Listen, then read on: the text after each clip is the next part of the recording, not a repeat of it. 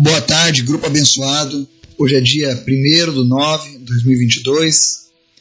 Começamos mais um mês, 32 mês com nossos estudos, para a honra e glória de Jesus. Estamos aqui firmes e levando a mensagem do Evangelho. E eu tenho certeza que você que tem nos acompanhado, que tem estudado conosco, tem crescido. Hoje nós vamos fazer uma reflexão sobre a hora de agir. Nós vamos ler um texto em Esther, capítulo 4, e João, capítulo 11. Mas antes da gente começar a leitura, eu convido a você para a gente estar orando pelos pedidos da lista, pelas nossas vidas, família e nação. Em especial, apresente a cidade de Urubici. Nessa semana a gente está orando por essa cidade. Para que a onda de suicídios que acontece lá naquela cidade venha cessar em nome de Jesus. Amém? Vamos orar? Pai, muito obrigado por mais um dia, pela tua graça, pelo teu amor, pelo teu Espírito Santo, que tem nos guiado, nos fortalecido, nos ensinado. Obrigado pela tua palavra, que é o nosso alimento diário. Obrigado, Senhor, pela redenção que o Senhor nos oferece através do teu sacrifício, Jesus. Obrigado, Jesus. Nós não éramos merecedores, mas ainda assim o Senhor morreu por nós. Nós te amamos, nós te adoramos, nós te exaltamos. Eu te apresento, Pai, cada pessoa que nos ouve, cada pessoa do nosso grupo, que o Senhor esteja agora visitando, sarando, abençoando, curando, salvando cada um em nome de Jesus. Tu conhece a necessidade de cada um, visita cada um em suas necessidades e supre elas, Pai porque tu és bom. Vem curando os enfermos de toda e qualquer doença, que toda doença agora cesse em nome de Jesus e que pessoas sejam curadas. Eu oro pela vida da Magda e da sua família, para que o Senhor venha trazer ânimo, conforto e força, em nome de Jesus. Eu oro também, meu Deus, pela cidade de Urubici. Nós declaramos que Tu és o Senhor dessa cidade, Salva aquele povo e se revela, Deus, a cada um em nome de Jesus. Vem fazendo os teus milagres no nosso meio, Pai. Senhor, nós te pedimos também, sinta-se à vontade para agir no nosso meio e para falar aos nossos corações aquilo que precisamos ouvir. Nos desperta, segundo a tua palavra, em nome de Jesus. Amém. A palavra de hoje, nós vamos ler dois textos, um do Antigo e um do Novo. Nós vamos ver o paralelo que o Evangelho cria na vida do cristão. Primeiro texto, Esther capítulo 4, no verso 16, diz assim: Vá reunir todos os judeus que estão em Suzã e jejuem em meu favor. Não comam nem bebam durante três dias e três noites. Eu e minhas criadas jejuaremos como vocês. Depois disso, irei ao rei, ainda que seja contra a lei. Se eu tiver que morrer, morrerei. Segundo texto, João capítulo 11, 39 a 44 diz assim: Disse Jesus: Tirai a pedra. Marta, irmã do defunto, disse-lhe: Senhor, já cheira mal, porque já é de quatro dias. Disse-lhe Jesus: Não te hei dito que se creres verás a glória de Deus? Tiraram, pois, a pedra, e Jesus, levantando os olhos para o céu, disse: Pai, graças te dou por me haveres ouvido. Eu bem sei que sempre me ouves mas eu disse isso por causa da multidão que estás ao redor, para que creiam que tu me enviaste. E tendo dito isto, clamou com grande voz: Lázaro, vem para fora.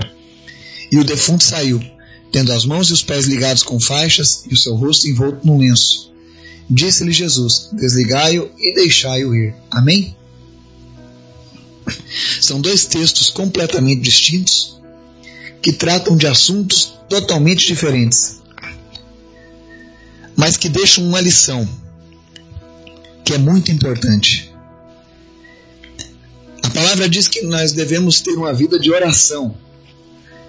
Ou seja, nós devemos orar, mas também devemos agir.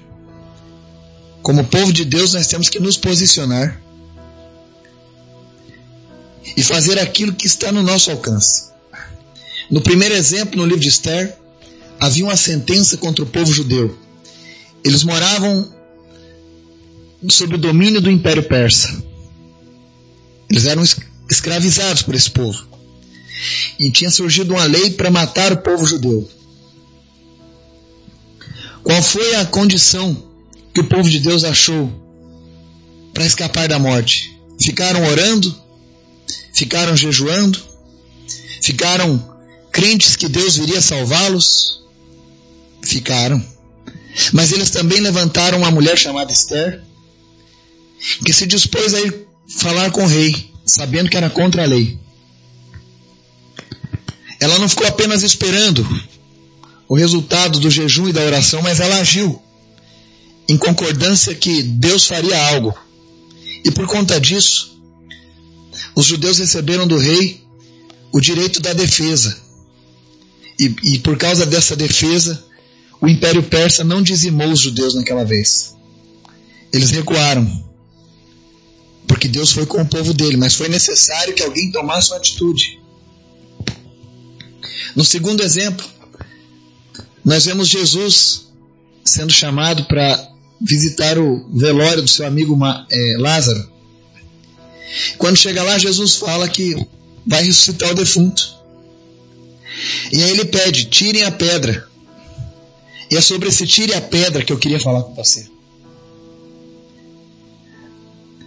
Jesus poderia ter tirado a pedra do túmulo de Lázaro. Afinal, o homem que tem poder de ressuscitar um morto, curar um aleijado, trazer vista a um cego, para ele fazer uma pedra levitar, não seria nada. Afinal, Jesus é Deus, tem todo o poder do mundo. Mas Jesus deixou ali uma lição. Ele disse para Marta: tirem a pedra. Para mostrar que tem coisas que nós precisamos fazer. Quando eles tiraram a pedra, Jesus ora e chama o defunto para fora da caverna. O que é que eu aprendo com essas duas passagens? Nós temos que orar sim, mas também precisamos fazer aquilo que está no nosso alcance. Não adianta apenas, por exemplo, uma pessoa estar orando por emprego, mas não visita nenhuma empresa. Esse é um exemplo. Ah, eu quero um casamento feliz. Então eu tenho orado por um casamento feliz, mas eu não pago o preço. Eu não abnego a minha carne. Não adianta. Ah, eu quero um país mais justo. Eu estou orando para um país mais justo mas eu não me posiciono contra as coisas injustas. Existem coisas que estão ao nosso alcance.